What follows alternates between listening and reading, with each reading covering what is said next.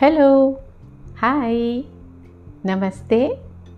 मेरा नाम नलिनी है और कहानी सुनोगे? मैं मैं आपका स्वागत करती हूँ।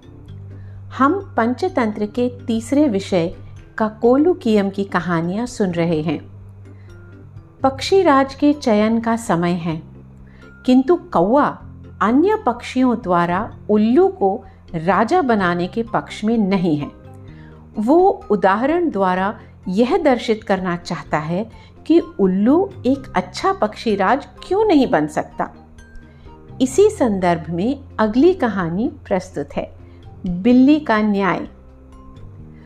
कौए ने अपनी बात आगे बढ़ाते हुए कहा, बात उस समय की है जब मैं एक बड़े पेड़ पर रहता था। पेड़ की जड़ों के पास एक खो में एक तीतर रहता था। हम दोनों के बीच घनिष्ठ मित्रता हो गई। हम अपना सारा समय साहित्य और साहित्य के पात्रों और अपनी यात्राओं में देखी जाने वाली असामान्य वस्तुओं पर चर्चा करने में बिताते थे। एक दिन मेरा दोस्त कपिंजला अन्य पक्षियों के संग धान की नई नई कोपले खाने दूर चला गया। संध्या से रात्रि हो गई। परंतु वह नहीं लौटा। मैं बहुत चिंतित हुआ। क्या वो किसी जाल में फंस गया है? क्या वो मारा गया? कई दिन बीत गए, किंतु कपिंजला की कोई सूचना नहीं आई। एक दिन शीघ्र का नाम का खरगोश वहाँ फुदकता हुआ आया और कपिंजला की खो को खाली देख उसमें घुस गया और उसे अपना घर बना लिया। मैंने भी उसे मना नहीं किया। मैं कपिंजला को पुनः देखने की आशा खो चुका था। एक दिन अचानक कपिंजला लौट आया। वो पहले से अधिक स्वस्थ और हृष्ट पुष्ट लग रहा था। सच ही कहा है शायद, अपने घर आकर जो तृप्ति मिलती है, वह स्वर्ग में भी नहीं। कपिंजला ने जब देखा कि उसके घर में एक खरगोश बस गया है क्रोधित होकर बोला, अरे, तुम ऐसे कैसे मेरे घर में घुस गए? ये मेरा घर है। चलो, बाहर निकलो। शीघ्रका ने उत्तर दिया, बुद्धू, ये क्या कह रहे हो? क्या तुम नहीं जानते घर उसका, जो उसमें रहता है? इसमें मैं रहता हूँ तो घर मेरा हुआ। ऐसी बात है? तो चलो, अपने पड़ोसियों से पूछ लेते हैं।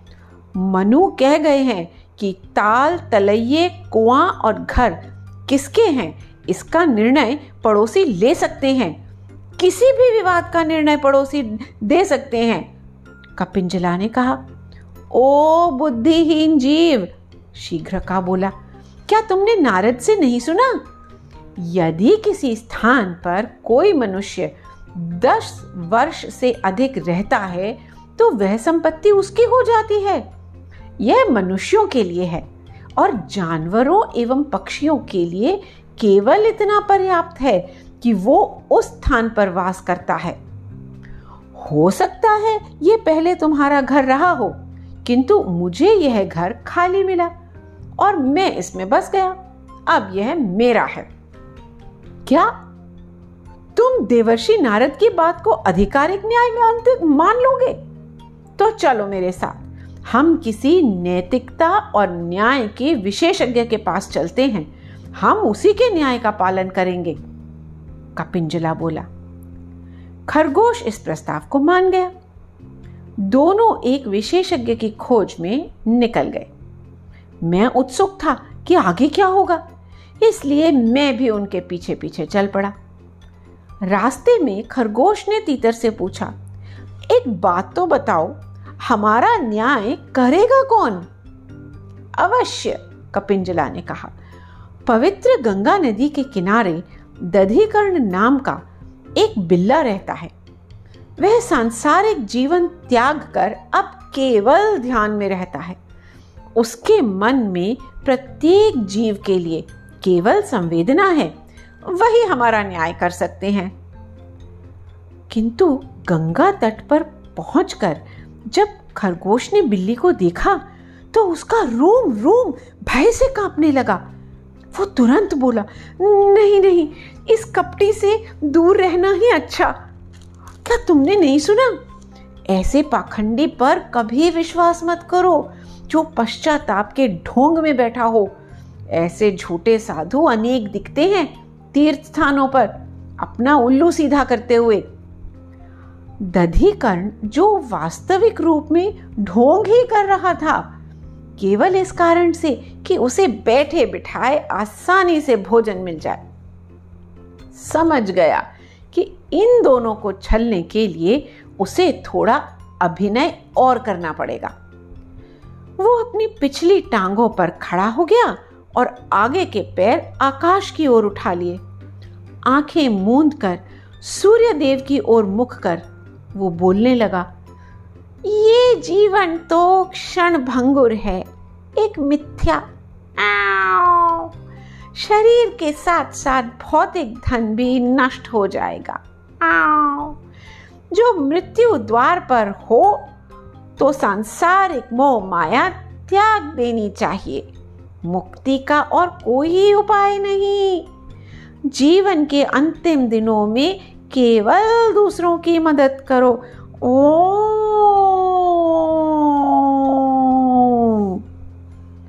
जब शीघ्रका ने बिल्ली के मुख से ऐसे पवित्र वचन सुने, वो यह मान गया कि यह बिल्ली सचमुच एक सात्विक जीव है, एक महान संत। वो कपिंजला से बोला, हम इन्हीं से निर्णय करने के लिए प्रार्थना करते हैं। कपिंजला ने उत्तर दिया हाँ इन्हीं से बात करते हैं।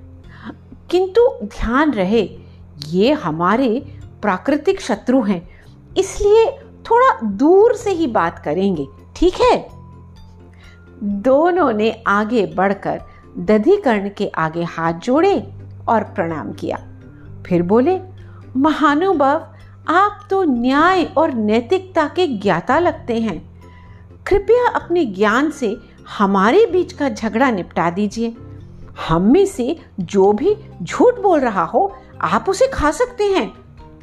ना ना ना ना ना ना ना ना कदापि नहीं, दधिकर्ण बोला। ऐसी हिंसा की तो मैं सोच ही नहीं सकता। न्याय का प्रथम नियम है दया। सभी प्राणियों के लिए जो जीवों की बलि चढ़ाते हैं, वे भी दोषी हैं। अरे, लड़ाई झगड़ों से बलि चढ़ाकर, पेड़ काटकर, एक दूसरे का रक्त बहाकर, स्वर्ग का मार्ग थोड़े ही मिलता है। ये मार्ग तो नर्क का है। ना ना ना ना ना ना, मैं तुम में से किसी को नहीं खाऊँगा। हाँ क्योंकि अब मैं बहुत बूढ़ा हो गया हूँ, मैं तुम दोनों को तुम्हारी वाणी से भी पहचान नहीं पाऊँगा। तुम दोनों मेरे समीप आ जाओ। अब आगे मैं क्या ही बोलूँ, आप समझ ही गए होंगे। जी, ये सब बोलना दधिकर्ण बिल्ली की चाल थी। जैसे ही खरगोश और तीतर उसके समीप आए, एक को उसने अपने पंजे से जकड़ा और एक को अपने दांतों से। और बस, मज़े से उसने खरगोश और तीतर की दावत खाई।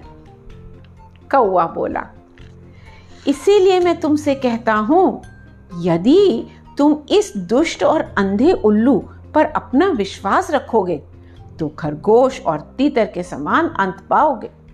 मेरी बात पर विचार करो और तत्पश्चात निर्णय लेना। सभी पक्षियों को कौवे की बात सही लगी। उन्होंने कुछ समय बाद पुनः मिलने का प्रस्ताव रखा, ताकि पूरे सोच विचार से नए राजा के चयन पर निर्णय लिया जाए। सभी पक्षी वहाँ से उड़ गए। उल्लू अकेला राज्यभिषेक की प्रतीक्षा में बैठा रहा। बहुत समय की प्रतीक्षा के पश्चात उल्लू ने अपनी पत्नी से पूछा क्या हो रहा है भाग्यवान? राज्याभिषेक में इतना समय क्यों लग रहा है? उसकी पत्नी बोली, स्वामी, इस कौए ने आपके राज्याभिषेक में विघ्न डाला। सभी पक्षी अपनी अपनी दिशा में उड़ चुके हैं। केवल यही कौआ न जाने क्यों अभी तक यहाँ है? आइए, हम भी घर चलते हैं। पत्नी की बात सुन उल्लू क्रोधित होकर कौए पर चिल्लाया, दुष्ट कौए मैंने तुम्हारा क्या बिगाड़ा था, जो तुमने मेरे राज्याभिषेक में बाधा डाली? इस कारण से अब उल्लुओं और कौओं में सदैव शत्रुता रहेगी। शरीर के घाव भर जाते हैं, कटा हुआ जंगल भी पुनः हरा भरा हो जाता है, किंतु मन के घाव कभी नहीं भरते। यह कहकर उल्लू और उसकी पत्नी घर चले गए। उल्लू की बात सुनकर कौए को बहुत बुरा लगा। उसे आत्मग्लानी का आभास भी हुआ। जो शब्द बिना सोचे समझे बोले जाएँ, बिना स्थान समय अथवा भविष्य को सोचे बोले जाएँ, शब्द जो केवल दूसरे के अपमान में कहे जाएँ, अंततः अपने लिए ही विष बन जाते हैं। सूझबूझ वाले जीव कभी सबके सामने दूसरों का अनादर नहीं करते। चाहे उनका कथन कितना ही सत्य क्यों ना हो। मुझसे बहुत बुरा हुआ। मुझे उल्लू के बारे में ऐसे अपशब्द नहीं कहने चाहिए थे। पछतावे के साथ कौआ भी अपने घर की ओर उड़ गया। और इस तरह कौओं और उल्लुओं के बीच शत्रुता का आरंभ हुआ। स्थिर जीवी ने कथा समाप्त की। कथा सुनने के बाद मेघवर्ण ने स्थिर जीवी से पूछा, ऐसी स्थिति में हमें क्या करना चाहिए? हम्म स्थिर जीवी ने कहा, उन छह विकल्पों के अलावा एक विकल्प और है। सामान्य ज्ञान के प्रयोग और चालाकी से दूसरे को छला जा सकता है।